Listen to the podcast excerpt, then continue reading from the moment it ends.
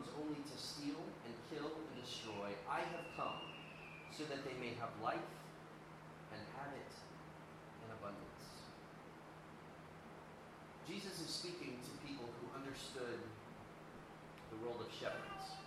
Now, uh, here in New York City, we don't have a lot of shepherds. I'm not sure we have any shepherds, uh, to be honest. Have any, any of you who live here seen any shepherds around, or sheep, or goats? I've eaten curry goat, so I know there's, there's goats around somewhere. Um, I don't think that's the same thing, though. But we're, we're kind of cut off from this this sort of pastoral, agricultural world that Jesus lived in, right? We live in we live in urban New York City. We have a totally different lifestyle. So it's kind of difficult for us to connect with this metaphor. So I'm going to try to try to help you understand their culture, their history, their context.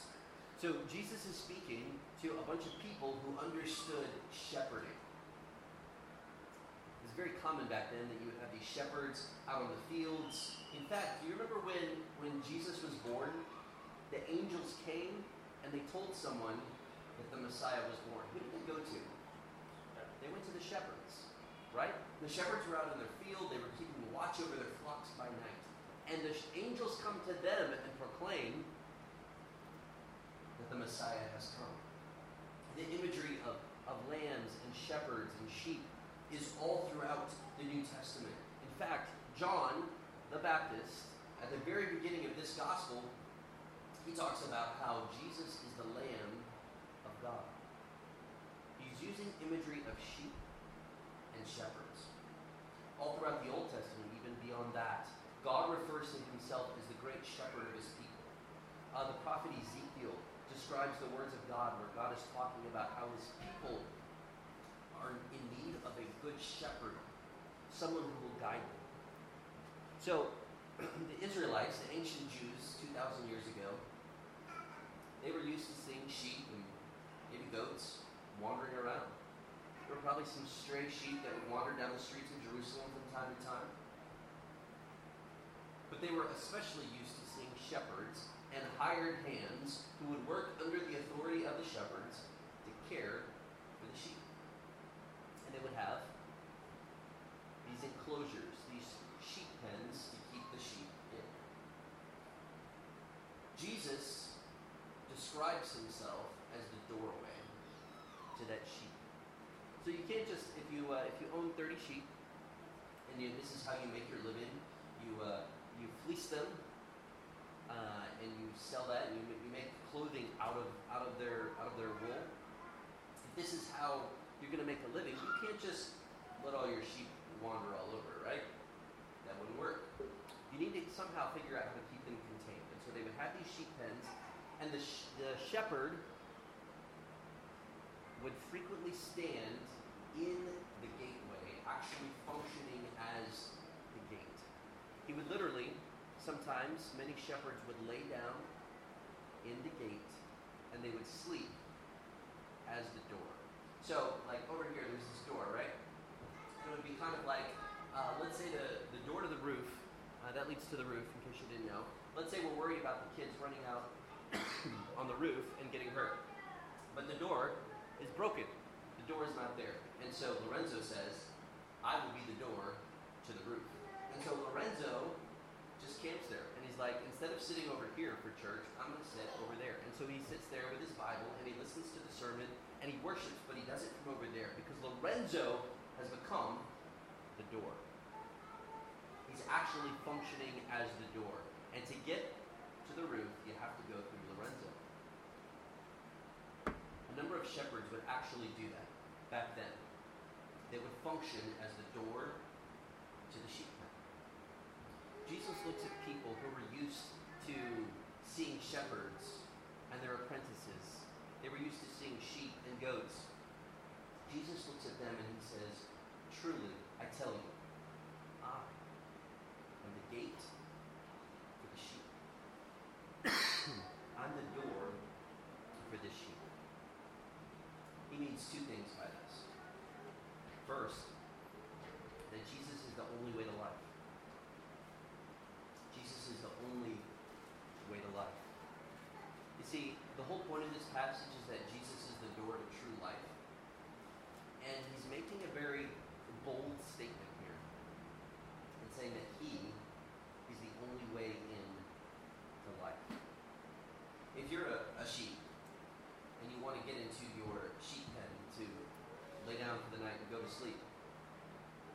to go through your shepherd. You have to go through the, the gate. And the shepherd would be laying there across the enclosure, making sure the right sheep get in. His sheep, not somebody else's sheep, but his sheep get into the fold.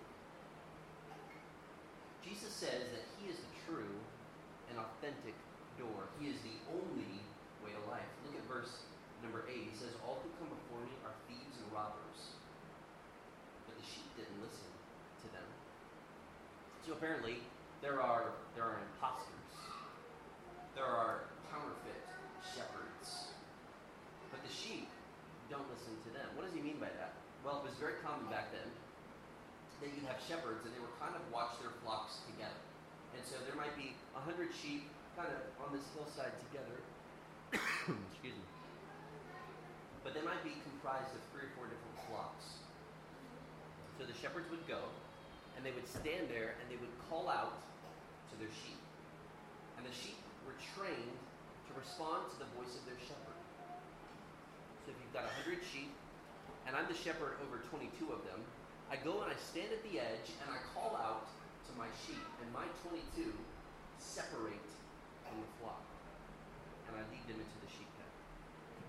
Jesus said the people who came before me, they were thieves and robbers. They were imposters. They were not true and authentic shepherds. The sheep didn't listen to them.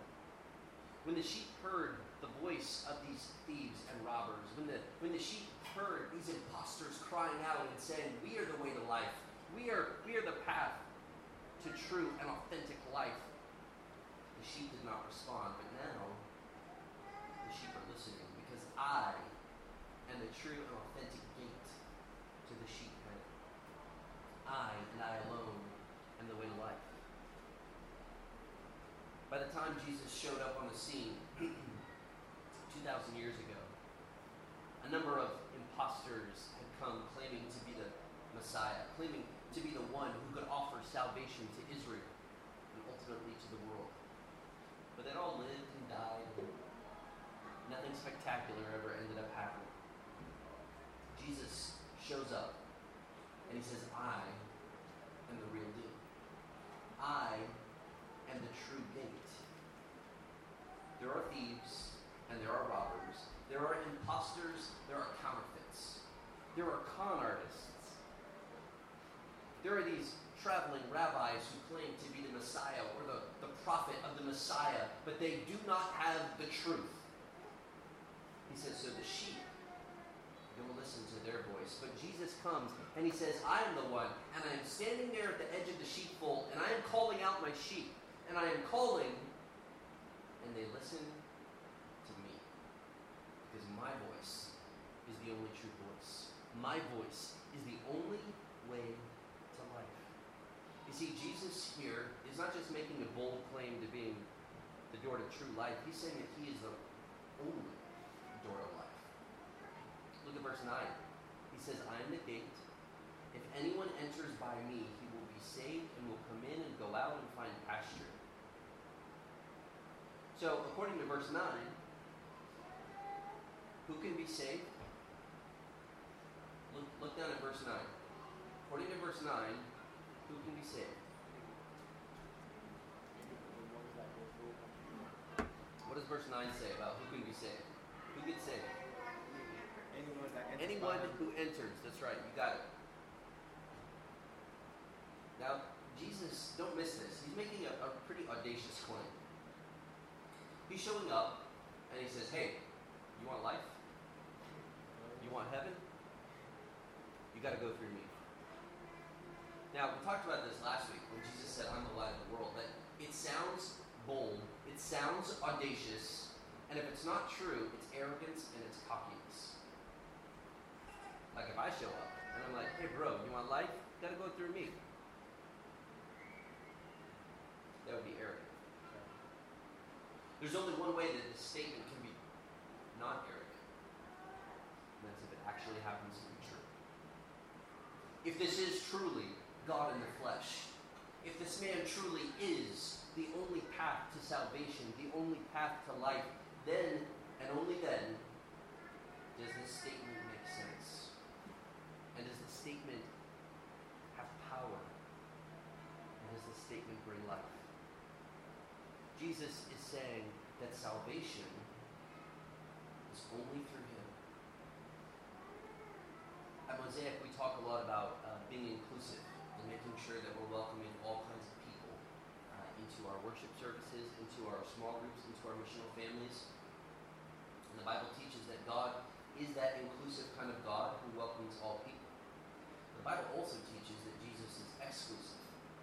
What I mean by that is exactly what he says right here in verse nine. You want life? You come through me. In Acts chapter four in the New Testament, it says, there is no other name under heaven by which people can be saved except the name of Jesus. Why could the apostles say that in Acts chapter four? Because that's what Jesus had said himself over and over and over again through the Gospels. He says, I'm the bread of life. You want to live? Eat of me. I'm the light of, of the world. You want life? Embrace my light. I am the door to the sheepfold. You want true life? Walk through the door. He's using a different metaphor each time, but he's meaning the same thing every time. He's saying, I and I alone and the only path to salvation. I and I alone am the only path to life. So even as we emphasize the inclusive nature of the gospel, that God offers salvation to every single human being on planet Earth, we also recognize that Jesus here is being exclusive. Because he's saying, it's only through me that you experience life. And I know this can be controversial. It has been controversial for two thousand years now. Good catch. Everybody look back up this way. Nothing broke, it's all good. It's been controversial now for two thousand years. It was controversial when Jesus came. This is why the Jewish people killed Jesus. Because he said that he alone was the path to life. He said that he was God in the flesh. He said that he was the Messiah. They didn't want to hear any of that. And so they crucified him. two thousand years now, people have been wrestling with this idea that Jesus is the only way. Some people don't think it sounds fair. Some people think it seems unjust. But last week we talked about Jesus being the creator. He is the one who said, let there be light, and there was light. If Jesus truly is the creator,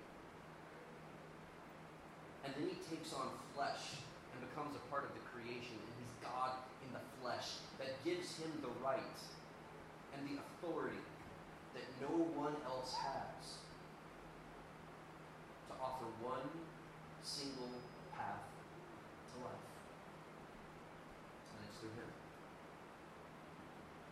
I want Mosaic to be a welcoming space where people can come and explore who Jesus is. Maybe you're sitting here and you're like, Stephen, I'm not buying this. That's okay. I'm okay with that. We frequently have people here in our midst who worship with us, and they're seeking, they're exploring, they're questioning, they're doubting. That doesn't bother me at all. In fact, that's what we want. We want to be this inclusive environment where people can come and explore who Jesus is. But I always tell people, I don't believe in a bait and switch. So when people are like, hey, I'm Muslim, or I'm Buddhist, or I'm just skeptical, can I come to your church service? I'm like, sure, that's awesome. We would love to have you. And I'm not going to push anything down your throat. But I do want you to understand that even as we're trying to cultivate an inclusive environment, I'm always going to be coming at it from the angle of Jesus.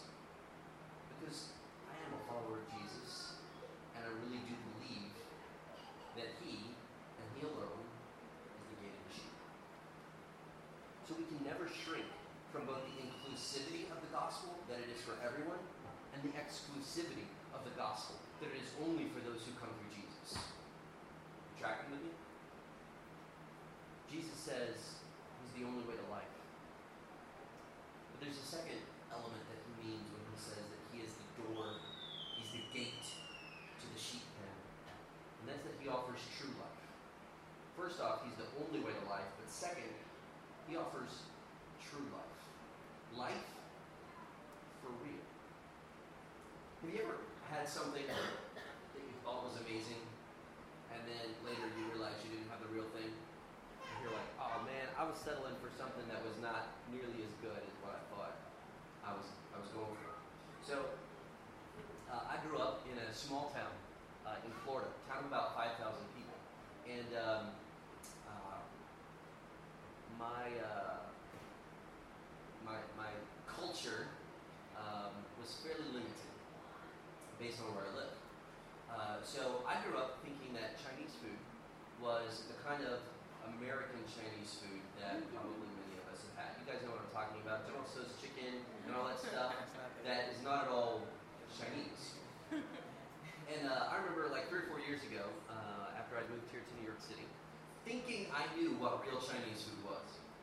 Uh, Kevin, some of you know Kevin, um, I went out uh, uh, to lunch with Kevin. Kevin said, hey, let's go have dumplings. Now, I know some of you are not from the South, so you're not going to understand this, but where I'm from, dumplings uh, is very different from what Kevin meant by dumplings. Okay, dumpling in the South is like this bready, biscuit kind of doughy thing. You know what I'm talking about, right? So I thought we were having that, and I wasn't really in the mood for that. Uh, but I was like, I mean, okay, Kevin, whatever you want to do, like, let's go do it. And so we walk into this, we walk into this restaurant. Um, so shortly after I moved to New York, so I guess it was maybe like five years ago. And um, Kevin's like, all right, we're here. And I look around, and I said, Kevin, I thought we were going out for dumplings. And he said, we are. This is dumplings. And I look around, and I realize that for the first time in my life, I am in a actually real Chinese restaurant with real and authentic Chinese food. What I had been eating growing up was a cheap counterfeit. I'm not saying it didn't taste good, but it wasn't the real thing. And what Kevin did in this dumpling restaurant is he introduced me to that which is true, that which is authentic, that which is better. Jesus said you've been standing on this side of the door, and you've been living, but it's not really living. On the other side of the door lies true life. On the other side of the door is what you were created. On the other side of the door is what you were destined for. This, on the other side of the door, you step through the door, you go through Jesus, and you experience life for real. How do we know that? Verse ten, he says, a thief comes only to steal and kill and destroy, but I have come so that they may have life and have it in abundance. Abundant life. What does this mean? Well, over the last couple of weeks, we've talked about the theme of eternal life. Because Jesus both says with the, with the bread and with the light, and now here with the door, this idea of life, true life. This is also a theme in uh, First John, which we previously preached through. So the writer John, he likes, he likes to emphasize these parts of what Jesus said. But that there's true life, there's eternal life, there's abundant life. He, He describes it in different ways, but it's the same idea each time. Now, I want to remind you of something that I said a couple of weeks ago. This is an important, an important idea. When the Gospel of John talks about eternal life, it does not mean life after death. Eternal life is not life after death. How do I know that? Well, everybody experiences life after death. Every single human being. The Bible talks about one day every single human being will be raised from the dead and stand before God for judgment. Some will be cast into the lake of fire, the Bible says, and some will enter into God's kingdom. Everybody lives forever, either in the presence of God or eternally separated from Him. So eternal life cannot mean life after death. Eternal life, according to John, starts now. And it goes forever. And it speaks not just of a, of a quantity, of, a, of an amount of life that we have, but more importantly and more deeper than that, it is speaking to the quality of life. A new and a different kind of life. Life in communion with God the Father, God the Son, and God the Holy Spirit. And I mentioned this a couple of weeks ago. If you're confused on that point, I have a blog at the Gospel Coalition. Uh, that I can, I can share with you to help you understand exactly what eternal life means. Eternal life is this, it's a, it's a qualitatively different kind of life. Let me talk about what true life is not, because maybe this will help us to understand it. A lot of times we come to Jesus and we want that good life, which is fine because the verse actually promises us the good life. We just have to define the good life the way Jesus does. Now, how do you think New York defines the good life? Shout it out to me. How does New York define the good life? A new condo. A luxury condo, yeah. With uh, stainless steel appliances. Windows. Windows. That's the good life right there. Car service. Car service. Or maybe even owning your own car. Parking. Popularity, but you're in, you're in such high demand, you're busy all the time. What else? Michelin star restaurant. What? Michelin star. Yes, that is true. Come on, keep talking. There's there's more. Emily? Shopping and blown away. Shopping and travel? Okay, that's the good life. What else? How does our city define the good life? Wealth. Wealth? Yeah. Did you say wealth? Yeah. So we live not far from Wall Street, where a tremendous amount of wealth is generated, and that shapes our city. It does. Anything else? These are all good ideas. Private education. I'm sorry? Private education. Private education. You know, we put a tremendous amount of pressure on our kids to get into a certain kind of high school, right? And and kids are forced in middle school to make these major life career decisions that they're probably not equipped to make yet. Uh, but we're having to try to get them into the right kind of high school so they can get in the right kind of college so that life will be successful. So we like kill our middle schoolers, metaphorically speaking, we kill them. Um, healthy lifestyle. Healthy lifestyle? Yeah. All right, so there's a number of different, a number of different things that New Yorkers would define as the good life. And Jesus offers us the good life. But he redefines it. The good life is defined on Jesus' terms. Not in Brooklyn's terms. Not in Manhattan's terms or Queens' terms. He defines it on his terms. By the terms of the kingdom of God. Here's what true life does not look like. Here's what the good life is not. It is not health. It is not wealth. It is not power. It is not prestige. How do I know the good life is not those things? Well, I think Jesus had neither health, wealth, power, or prestige. At the end of his life, he suffered brutally. He didn't have good health that last weekend. He wasn't ever rich. He was a carpenter. He worked with his hands. He didn't have any power. He was an outsider. Now, as God the Son, he certainly had tremendous power. But he lays it aside to become one of us. He lays down his power and prestige. Jesus wasn't the most popular guy. Remember what happened on the night he was crucified? Everybody abandoned him, including his twelve disciples. It's almost as if Jesus starts a church and nobody comes. How's that for prestige? You see, Jesus doesn't define the good life like we define the good life. But he holds it out there for us and he says, step through the door to experience the good life. So if that's not the good life, what is it? I want to make some suggestions. These are not exhaustive. There's, there's other things too. But I want to think about it first on an individual level, and then on a group level. Because Christianity is not an individual endeavor.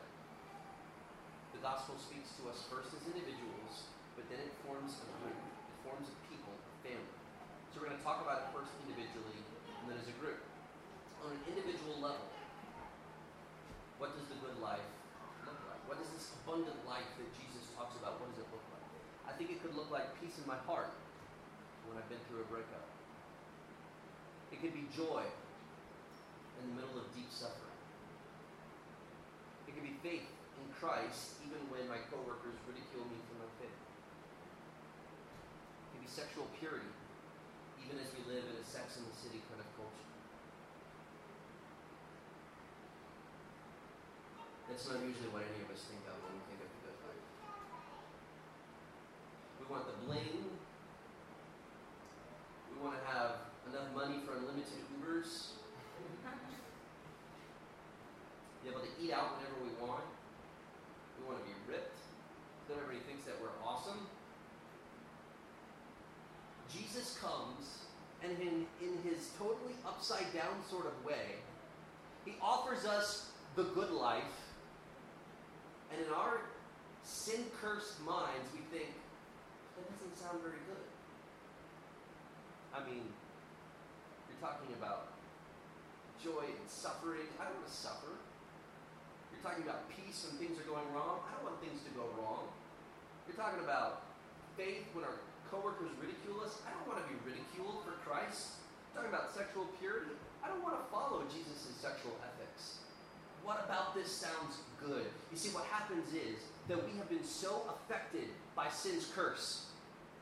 Thousands of years ago, when Adam and Eve fell into sin, we fell with them. That is the teaching of the Bible. And so every fiber of my being, my heart, my mind, my body, all of it, has been tainted by sin. And so I instinctively want that which is not good. And Jesus comes along and he says, on the other side of that door is the true and authentic kind of life. You have been settling for that which you think is good, but you are deceived. Because on the other side of this door is the real deal.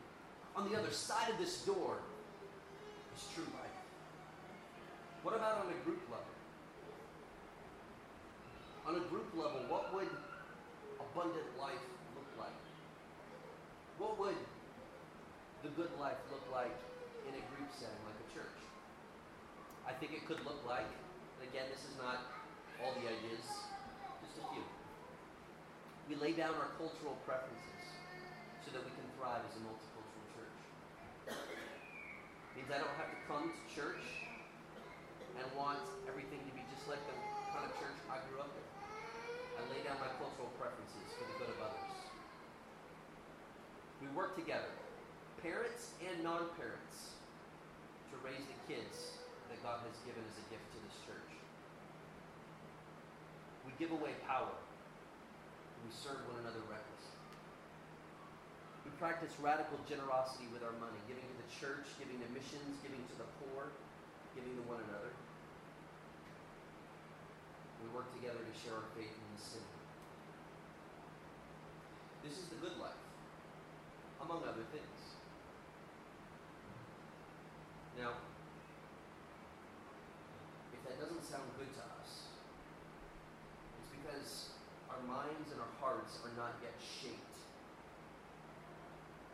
by this bold and audacious statement of Jesus. I am the door. I am the gate. Jesus comes and he tells us that which we do not want to hear, but that which we desperately need to hear. That not only is he the only way to life, but that he is the way to true and authentic, rich, deep life. The good life. Life for real. I want to propose a couple of next steps, a couple of application points. If you've got your communication card in front of you, on the back, Uh, has a couple of, of blank lines where you can jot down how you want to respond to today's sermon. I believe that God can speak in a variety of different ways. I want to suggest a couple of ways. If the Holy Spirit is speaking to you in a different way, feel free to write that down. Feel free to, to respond as the Holy Spirit would speak to you. But here's a couple of thoughts. First, God is calling us to walk through the door. Now, I'm going to be clear. If you are already a Christian, if you have already embraced Jesus, then you have already walked through the door. So I'm not asking you to do point number one. If you're here and you are not sure who Jesus is, you've been in and out of church, maybe you've heard it your whole life, but you're like, I don't know. I'm not convinced. I'm not sold on who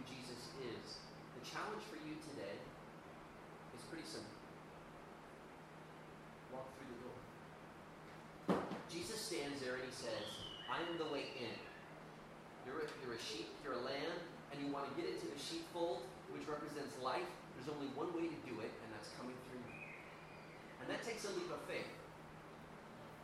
Because what you're trusting is that Jesus is telling the truth. And that what's in the sheepfold really is life. That what's in the sheepfold really is true and authentic life. That this is truly the only way to salvation. So if you're not here today, or if you're here today and you're not sure that Jesus has saved you, you're not confident that you have this sort of relationship with God where you know that you have life, I'd encourage you to walk through the door. Write down on your card that you want to do that, and maybe you want to talk to somebody. I'm not going to like embarrass you in front of everyone, but I'll give you a call this week, or I'll talk to you after the service. You can know for sure that you have the kind of life that Jesus offers. The second point is for those who are already Christians and who are part of our church. And it's very specific. Ask my missional family to help me embrace true life. Because we've talked about it, we, we know the kind of mold that our city wants to squeeze us into, like Jell-O, right? Where we're going to be like forced into New York's mold. And God says, don't, don't be shaped by New York City. Instead, be shaped by the sayings of Christ. Instead, be shaped by who I am.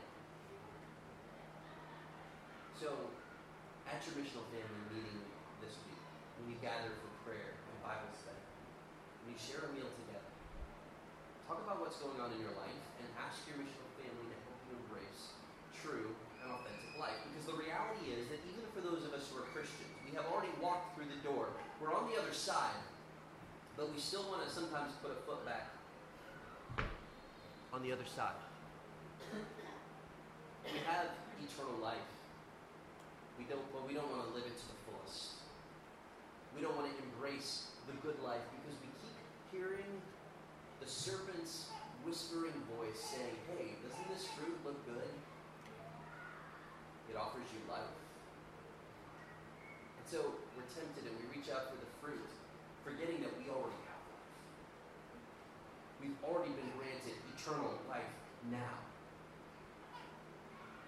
So there's a writer named C S Lewis. You guys have heard me talk about him quite a bit. He said, we are half-hearted creatures, fooling about with drink and sex and ambition when infinite joy is offered us. Like an ignorant child who wants to go on making mud pies in a slum because he cannot imagine what is meant by the offer of a holiday at the sea. We are far too easily pleased. My kids like playing in the mud. We have to go to the park because we obviously don't have a yard, but they like playing in the mud, but they would like playing at the beach better. The problem is that kids don't always recognize when we're pulling them away from the mud pies at the park that we're going to the beach and the beach is better. All they know is you're pulling me away from that which is good. And I'm like, yeah, but that where we're going is better. But, but this is good. I've got mud pies at the park. Yes, but the beach is better. And I know once you get there, you will say, oh, this, this is truly living. C S Lewis said, we are far too easily pleased. We're playing with our mud pies when Jesus offers us a holiday at the beach. And we settle for what we think is real life. We settle for our version, our city's version of the good life. And what Jesus offers us is true and authentic life. He says, no, you haven't even lived. You're just beginning to live. Come, as you have stepped through this door, begin to experience life for real. You see, Lewis understood that Jesus is the only door to life, and the life that he offers is true life. It's not just life after death, although that's a hugely important part of it, but Jesus offers eternal life, abundant life, true life now. It's the life for which human beings were created. This is the life that Adam and Eve were designed for in the garden. You and I are hardwired for the good life. The good life that Jesus defines. the good life that Jesus offers us, the good life that Jesus died so that we can have. It's the life for which we were created in the garden. It's flourishing under the lordship of Jesus Christ. It is life for real. And it's ours for the taking. It's ours for the Lord. Father, we are so grateful for the offer of life that you have given us. Jesus, we are grateful for how you laid down your life on the cross and rose from the dead so that we can have life for real. Spirit, we are grateful that you come to empower us to live this new kind of life because we confess that we do not have what it takes to live this life. But we step through the door by faith, and you empower us day by day. With us as we close this service, I pray that you would speak powerfully to our hearts, that you would shape us to be the kind of people who live together